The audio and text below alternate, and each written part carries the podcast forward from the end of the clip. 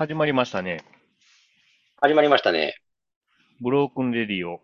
この番組は我々ドナルドヘーゲンが音楽やレコードを中心にあーだこーだ喋ったりする情報番組です。はい。始まりましたけども。そうですな。まあ、あの、今回からはまた、あの、ドナルドさんのターンということで。そうですね。私のターンということで、えー、まあ、また4回一組で、えー、ワンクール的な感じでやらせていただくんですけども、まあ、早速じゃあ、まずお題から申し上げますと、えー、今回はですね、今回のクールは、えーと、ドナルドさん的、あ、まあ、ドナルドが最近買ったレコード4選というテーマで、はいはい。はい、まあ、ちょっとお届けしたいなと思うんですけども、まあ単純にだから最近買ったよ、こんなの買ったよという形になるんですけども、まあこれだけね、あのラジオやってますと、長らくやってますと、やっぱりこう、リスナーの方からね、あの、ドナルドさんどんなレコードを買ってるんですかとかね、最近なんか、あの、熱いレコードとかないんですかみたいなね、まあそういうふうな、まあ話は全くないんですけども、まあ、問わず語りにね、ちょっとやっていこうかなということで。はい、まあね。まあ、まあ、レコード、ね、うん、まあ、どうしても愚痴っぽくなるんですけど、高くなってますからね。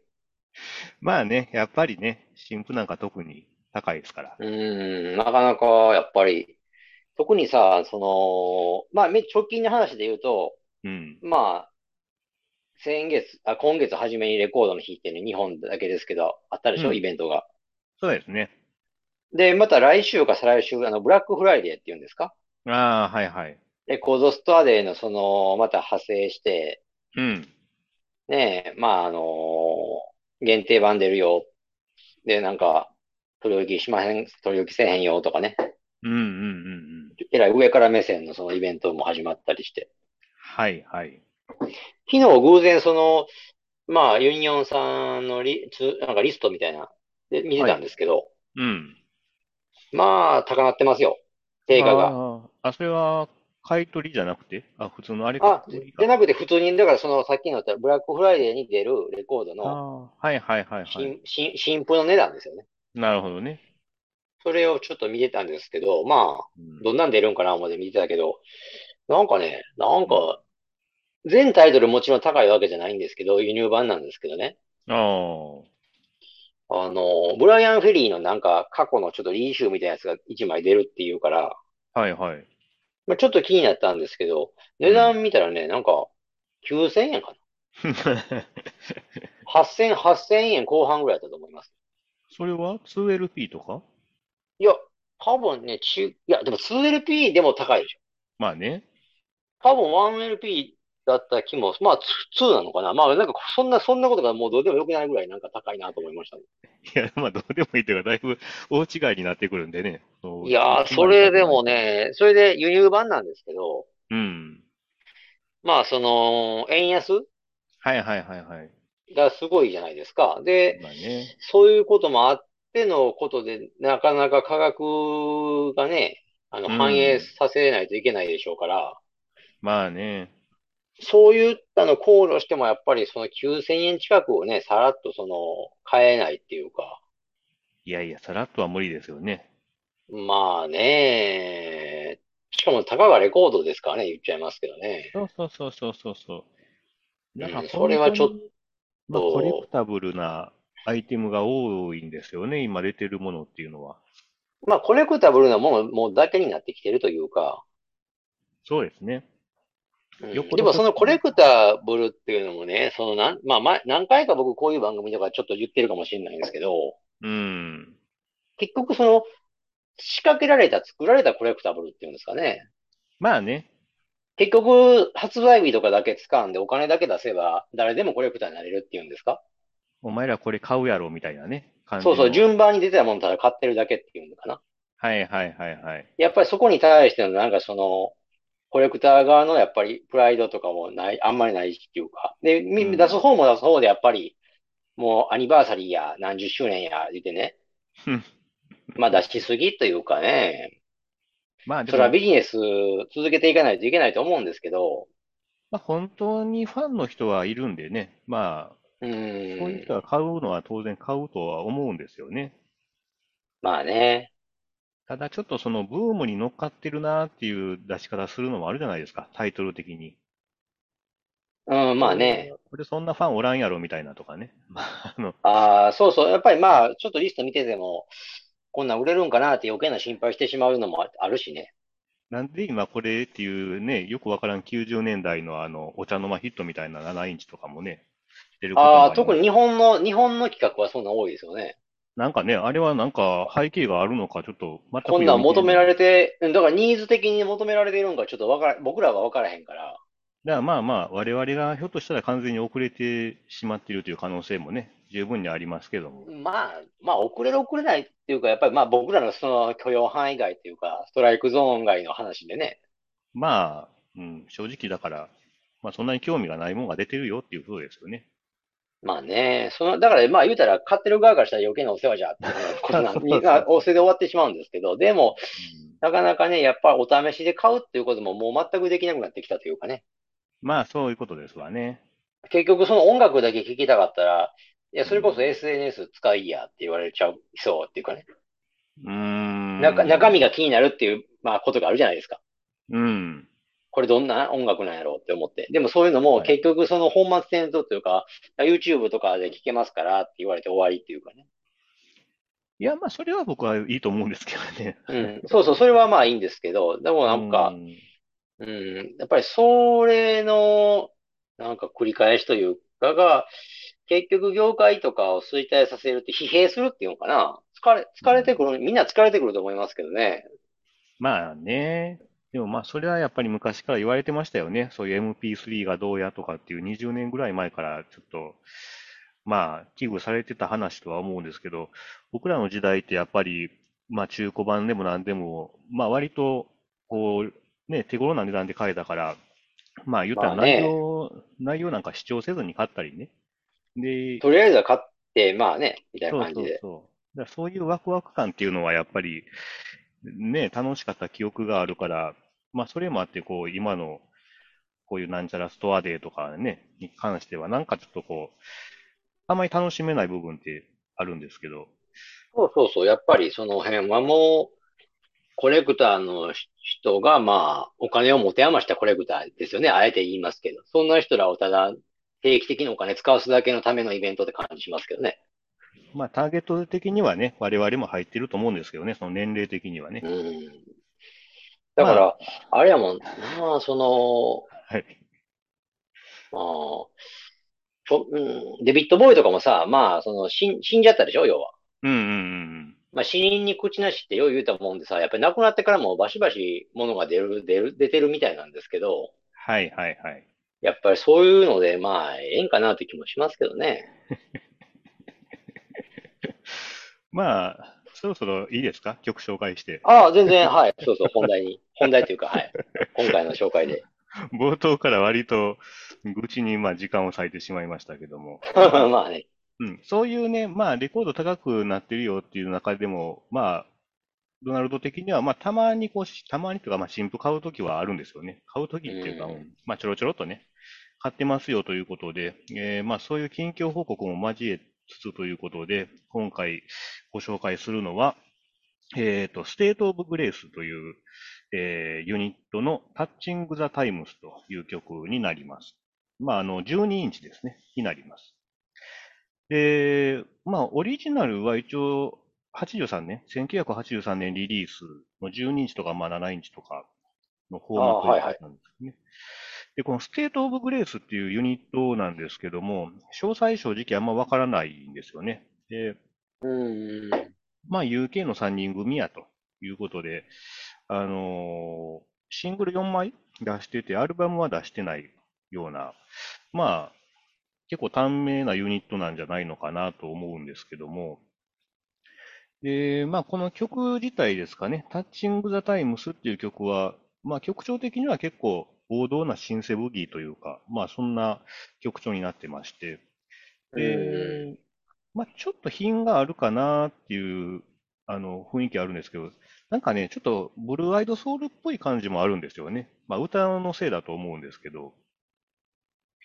なんで、まあ、ちょっと、そういうネオアコとか好きな人とか、まあ、にもちょっとアピールするんじゃないかなということで、これあの、Spotify で聴けるんで聞いてみてもらいたいんですけども、で、これまあ最近買ったっていうのが、あの、これリーシュー版でね、あの、今年の10月頃にリリースされてまして、で、まあそれ買ったんですけども、あの、オリジナルは結構高いみたいです。で、ああ、その12インチですか？そうですね。ああ、なるほどな。で、まあ、ディスコグスとか見ても、やっぱり1万何ぼとか2万ぐらいとかで売れてたりとかしてて、まあ、そこまでの、まあ、価値あるかって言われたら、ちょっと まあ、疑問なこともあるんですけあど、あ、まあな。うん。でも、まあまあ、結構、あのーブギーっぽさと、ちょっとこう、ブルーアイドソウルっぽさと、まあ、絶妙なブレンドが効いてていいんじゃないのかなということで買いましたね、これは。うん。僕もなんかあなたに紹介されるまでは、ちょっとこれは最近の新婦かなんか思ってましたね。ですよね。うんなんか、あの、それリーシューとは思わ、80年代のリーシューとは思わなかったですね。まあ、ちょっとリマスターもね、されてるんで、音も音圧上がってるとは思うんですけどね。ああ、まあリマスター、うん。そうやな、リ、リ、リマスターでどうなんですかね。リマスターもさ、まあこんなこと、話の故障ってあれやけど、名ばかりのリマスターも多いって聞くからな。まあね、う良し悪しはあん。りますわね。やっぱり、え、究極の比較はやっぱ、いや現物でやっぱりオリジナルも入手して聞いて、自分のうん。耳で判断するしかまあないといえばないんですけど、確かに。うん。まあでもオリジナルは結構珍しいレコードやということだよね、それは。まあそうっすよね。なんかあの、これ、ニック・ザ・レコードっていう DJ の人が、ちょっと前にコンピに取り上げたらしくて、多分それきっかけで上がってるのかなっていう気はするんですけどね。ああ、なるほどうーん。そうそうそう。まあ、で、あとね、ちょっとこれ調べてたら、まあ、レーベルが PRT っていうレーベルなんですけども、な。ああ、はいはい。このレーベル、まあ僕はあんま知らなかったんですけど、あれですね、なんかもともとはパイ、あの、キンクスとかあはいはい。ね、パイがもともとの、まあ、名前を変えた、パイが名前変うん。わって PRT っていう風な名前になった。ということらしいですね。あ、そうですか。そう。その、え、名前を根本的に変えたってこと？そうそうそうそう。なんか、なんかその、サブ、サブレーベルとかじゃなくてってこと？うん、なんかその、まあ、PYE ってあの、パイっていう名前がまあ、もともとなんですけど、あれの名称の使用権限というか、使用期あ限が切あ、れたということで、で、うん、それで80年ぐらいかな、1980年ぐらいに、この PRT っていう名前に変わったらしいですね。う。ああ、そうですか。う。ん。まあ、あんま PRT ってそんな聞いたことなかったし、あんまパッとしない感じそうやな。ね。ううん。ん、なるほどね。そうみたい。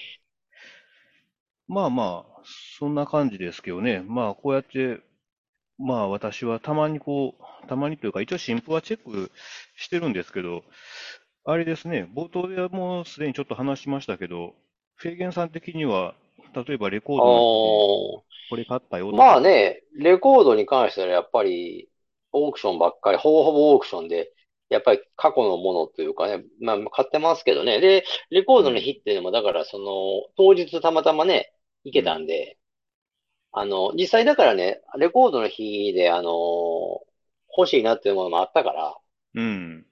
買いましたけどね。だから、あの、2枚買ったんですよね。あ、結構買いましたね。一応ね、まあ、もういいかなっていう、あの、古、古谷京子さん、古谷なんとかさんっていう、なんか女性の、はい。古家さんっていうのかな？なんかちょっとごめんなさい、今名前が、えー、思い出せない。なんかその人のうん。LP、冷たい水っていうやつかな。ほうほそ、それは買いましたね。それは結構やっぱり、まあオークションなんかも時々見てたんですけど、う。うん。あの、やっぱりなかなかその落札できなかったというか、あ、そうですか。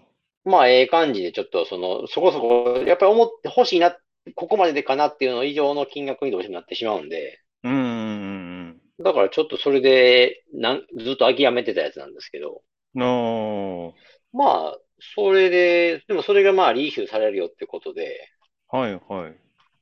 まあ、もういいかと思って、その、やっぱり自分の中でもね、ちょっとあるんですよね。この、これはもうリーシューがされたとしても、うん。あの、オオリジナルで欲しいとか、はいはいはいはい。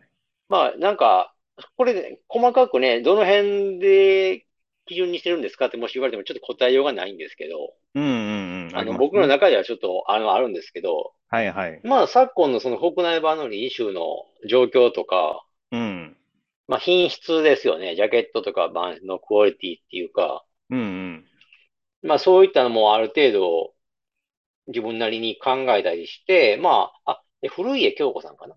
はあはあはあは冷たい水。今ちょっと画面見てるんですけど、うん、これ、で、これはまあ再発されるならもうこれ買っていいだろうと。あ。なるほどね。で、まあオリジナルはもう別にもう諦めようと。うんうんうんうん。うん。まあそういう僕にとってはこの、この人のレコードはそういう感じなんですけどね。ああ。結構ね、これがね、やっぱり良かったですね。なんかまあシングルカットされたハルミフトっていうのかな。はあはあ。まあこれ、これがダントツでかっこいいんですけどね。へえ、あ、そうですか。結構ね、あの、ヒップホップとか好きな人もいけ、なんか、まあちょっと言葉は悪いですけど、使えそうなやつっていうんですか、俗に言う。うーん。結構ね、あの、ブレイクビーツっぽくていいんですよね。へえ、あ、そうですか。これね、で、帯の文句がね、あの、勝った時に帯の文句見てたんですけど、うん。あの、フリーポップスって書いてあったんですよね。で、フリーポップスのフリーって何じゃと思ったら、あの、フリージャズって言うじゃないですか。はいはいはいはいはい。まあ、ジャズ、ジャズの中でもモダンジャズとかもありますけど、うんうん。まあ、フリージャズっていう世界もある、あるじゃないですか。うんうんうん。ちょっとアバンギャルド入ったみたいなやつね。はいはい。で、今回その買ったフリーさんのやつは、まあ、そのポップスのなんだけど、そのちょっと鋭角的というかね、はいはいはいはい。結構エンジンを効いたなんかうん音も出したりしてるから、うんうんそういうの含めてのなんかつつけたのかなと。フリーポップスだと。多分このフリーポップスって言葉が、だから僕はほら今回再発を買ったわけじゃないですか。うん。うんうん。で、再発の帯を見て、まあフリーポップスって書いてあったんで、はいはい。まあオリジナル版の帯にもこれ同じこと書いてあるのかなってちょっと考えたりしたんですけど、まあね、再現してるのかな？ままあ、多分ね、再現になるから多分僕はね、当時から書いてると思うんですよね。はいはいはいはい。うん、まあそんなこともあったりして、あの、この人のやつはちょっと前から気になっとったんで、なるほどね。うん、やっぱあれですね、やっぱ買いましたね。なかなかでも面白そうですね。ちょっと見てたら。うん、あ、もう見ました、情報的に。ちょっと。ああ、まあざらっと、はい。うん、結構ね、これは、なんか、かっこいい感じのやつでね。うーん。良さそうですね。まあ、それとあと、あれなんですよ。あとはまあ、あの、我らが音体というか、あの、佐藤博士ですよね。ああ、なんか出てましたね。あの、アウェイクニングがね、ああ、はいはい。うん、出てたんですけど、あれがね、あの、アウェイクニングって結局その、レア版として定番化なってるしね、うん。人気もまああるからだと思いますけど、うん。結構毎年のようになんかリーチが出てる気がするんですよね。今回なんか違うんですよね、確か。何か。そうそうそうそう。あの、なんかね、毎年とは言い過ぎかもしれんけど、なんか2、3年に1回はリー、なんかリーシュされてるやんって俺も思ってたんですけど、はいはい。で、僕実際オリジナルもまあ昔に買ってますしね。うん。まあはっきり無視し、だから無視してたんですけど、別に、別に気に、気にかけてなかったんやけど、今回のやつはちょっと、あの、デラックスエディション。うん。要は CD で2枚組の仕様のやつがあるんですよ。はいはい。あの、要は CD で2枚組で、1枚目の CD はオリジナルアルバムで、うん。2枚目の CD にはまあボースボーナストラックばっかりですよね。はまあ、要はインストルメンタルパートとかね、中心に入ったやつがついたデラックスエディションの CD が出てて、僕もそれ持ってるんですけど、あ。うん。今回のリイシューはそのデラックスエディションのアナログ化とへえ。いうこともあって、これはちょっとまあ、まあ欲しいぞ、欲しいなと。なるほどね。まあこれは、まあこれはちょっともうしょうがねえなって感じで 買いましたけどね。うん。じゃあまあ、ボーナストラックの内容もいいよということですね。まあインストなんでね、間違いないっていう言い方もちょっとあれですけど、やっぱり佐藤博士好きなら絶対いいですよね。うーん。うん。だから、今回そのデラックス版の仕様で LP 化されたから、なるほどね。まあ、これはちょっとやっぱり、買いたいなと思って買いましたね。だ2枚組っていうこと、2枚組ですよね。そうそうそう。だからちょっとだけ値段も高くてね、6000円ぐらいかな。ああ、まあまあしますね。古家さんの方は4000円ぐらいだったと思うんですけどね。うんうんうん。そんなことがあって。あなたも佐藤博士、まあ、そのアウェイクニングが結構好きじゃないですか。まあそうですね。だからそれは結構ね、おすすめはしますけどね。うーん。まあ、まあ、あんまり昨今、その、売り切れてすぐプレミア化っていうのもなかなかあるようでないと思うんですけど。まあ落ち着いてきてますよね。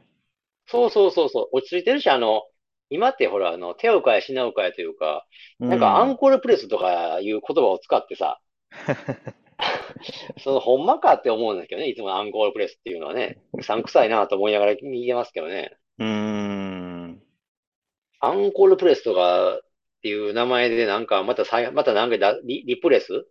はいはい、まあなんかそういうので、結局またその、限定生産って歌ってるのに、うん、何ヶ月か何年かしてからまず出すっていうパターンがね、はいはい。割と状態化してるんで。まあ、ほんまにね、まあ、毎年のようにっていうので、同じタイトルの B 集はありますもんね。そうそうそうそう、その辺がなんか、この辺をしっかりね、だからその、取捨選択しないといかんなと思ってるんですけどね。うーん、ちょっとね、ありがたみがね、なくなってくるんで。そうそうそうそう、ほんまのガチのね、やっぱり、一回出て、の二度と出ないっていうことは、まあ、ほぼほぼなくなってきてるんじゃないかなという気もしますけどね。こっちのね、ユーザーというか、まあ、買う方としても、もう、はいはいみたいなね、感じになってくるんですよね。もうだんだん、だから、それなし崩し的というか、例えばユーザーがそれを真面目に、例えばその、限定版ってことで一生懸命苦労して買いましたと。うん。何ヶ月か何年かしてから、アンコールプレスって出ましたって、それに対して目くじら立てても、まあ、勝てないっていうか仕方ないじゃないですか。まあね。まあ、世間、流れ、流れというかね、世間の流れ的に、まあそういうもんやって思いながら付き合っていくしかもうないじゃないですか。やっぱりそれに、それに対してね、がっつりなんか真正面からぶつかってもしょうがないし。まあそんな人はいないとは思いますけどもね。うん、でもやっぱり、でも内心やっぱり、内心テンションが下がる、下がるか下がらないかじゃやっぱ下がってないって言ったら嘘になると思うけどね。いやいや、内心は下がってますよ。それはね。うん、だからやっぱりそういうのの繰り返しがやっぱり、その疲弊させていく。だからおお、買う側も疲れるし、売る方も、売る方、まあ仕入れる店側の方ですわな。そうね。だんだん体力なくなってくるんちゃうかなと思いますけどね。うーん。まあね、なかなか難しいとこですけどね、その辺は。うん、なんか吉田美奈子の LP もなんか、今回3種類、うん、出てましたね。あの、要は CD 時代のやつだから、アナログ化っていうのが今回初めてな、はいはい、初めてなんですよね。そうですね。だから、それもやっぱりちょっと目玉っぽく出てましたけどね。うーん。僕もやっぱり、まあ真面目にきちんとその辺の時代の聞いたことなかったですけど、やっぱり、うん、今日興味ないかって言ったらそんなこともないんですけど、うん。やっぱり3タイトル出て、1タイトルが確か5000円ぐらいするから、まあまあね。やっぱり全部買うかだったら1万5000円でしょ？うん。そういう意味ではちょっと冒険もできないし、音的にはでも、あれですよね、多分フェーゲンさん好みの音はしてたと思うんですけどね。うん、そうそう、悪くない、あの、全然いいと思うんですけどね。悪かろうはずはないと思うんですけど。うん。で、その辺のもやっぱり、あのえっと、あれかな。そのレコードの日に当然出て、で、昨日も偶然なんですけど、昨日ちょっと休みだったんですよ、会社がね。うんうん。で、昨日もちょっと大阪に出たんですけど、うん。で、ユニオンの大阪ちょっと行ったら、やっぱり陳、陳列されてましたもんね。ああ。ということは、だから売り切れてないということですよね。もう壁的な感じで？そうそうそう。まあ、まあ、そういう吉田美奈子だけじゃないんですけど、うんうん。今回僕が買った古家さんのやつもあったんですけどね。うんうんうんうん。だから売り切れんと、まあ残ってると。なるほどね。だからまあ、後からその欲しいなってなっても、まあどうにか買えるでしょうって感じですけどね。たまにやっぱりね、その、前あったのは、まあ、タワーレコードかなんかのセールで、まあ、3割引きとかね、何割引きとかそうそうそうそう、やっぱり。うん、処分されるっていうケースもあるんで、アウトレット製、あ、うんアウトレット品ですよね。そうそう、だからそれを、それまでまあ我慢するかのちょっとチキンレース的な部分もあるんですけど、まあ売り切れまあ、売れ、売れなか、売れ残ってたらな。売れ残ってたら、まあ、値打ちあるけど、売れてしまったらうん。買われへんから。そうそうそうそう。そその。辺がさ、やっぱり、うーん。でもあれですよね。その、アナログはともかく、その CD がね、うん。ちょっと小耳に挟んだというか、まああなたも知ってるかもしれないですけど、うん。結構大手の、大手の店とかがなんか CD の買い取りやめてると。ああ、ゲオとかね。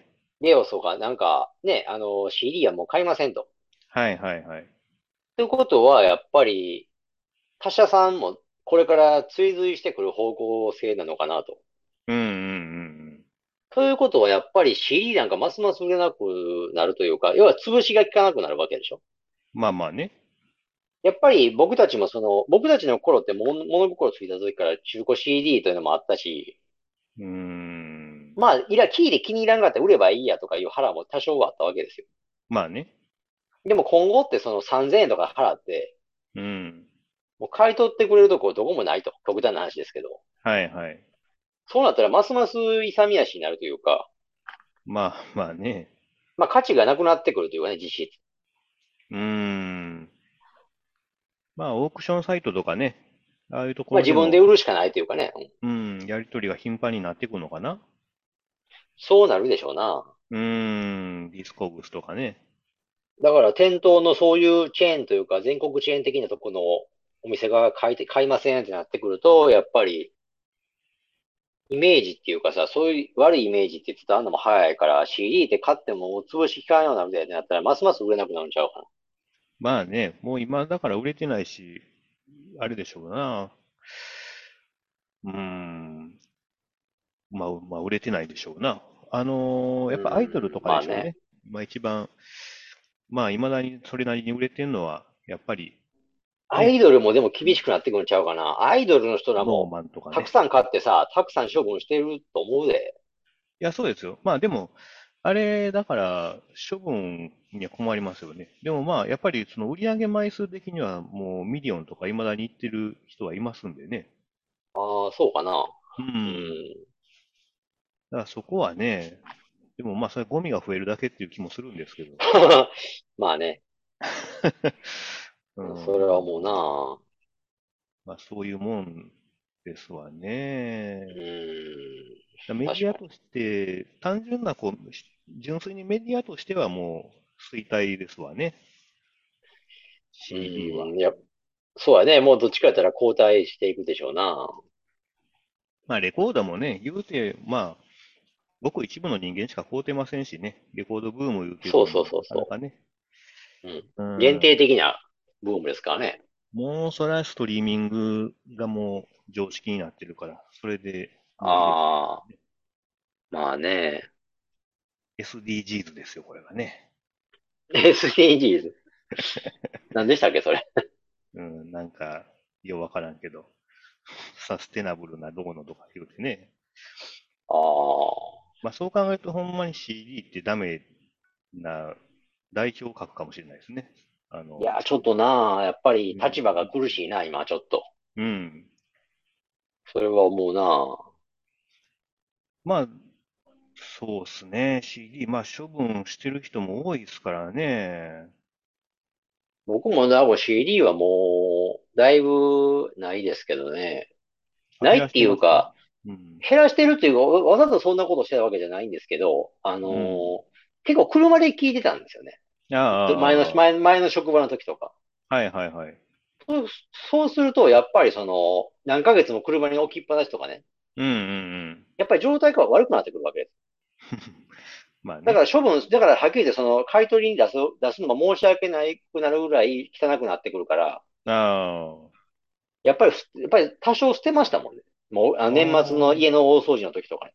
あ、あ、そうですか。もう思い切って断捨離しましたもん。ええ、で、そっからは CD はまあ、まあ、それでも買ってないわけじゃないけど、でもやっぱ CD はもう本当に100枚、200枚前後ぐらいちゃうかな。ああ、なるほどね。うん、もうほとんど買ってないですし。うーん。うん。そうか。まあまあまあ。なんかまあちょっと話が全然あれでしたね。世間話が、まあ、あの、ああ、まあね。まあでもいいんじゃないですかね。こういう、こういうことっていうか。まあ大体でも毎年喋ってることも変わらないですけど。まあ、だから、うん、ほとんど同じことしか言ってませんからね。同じサイクルでね、なんかまあでも、世の中も回ってるというか。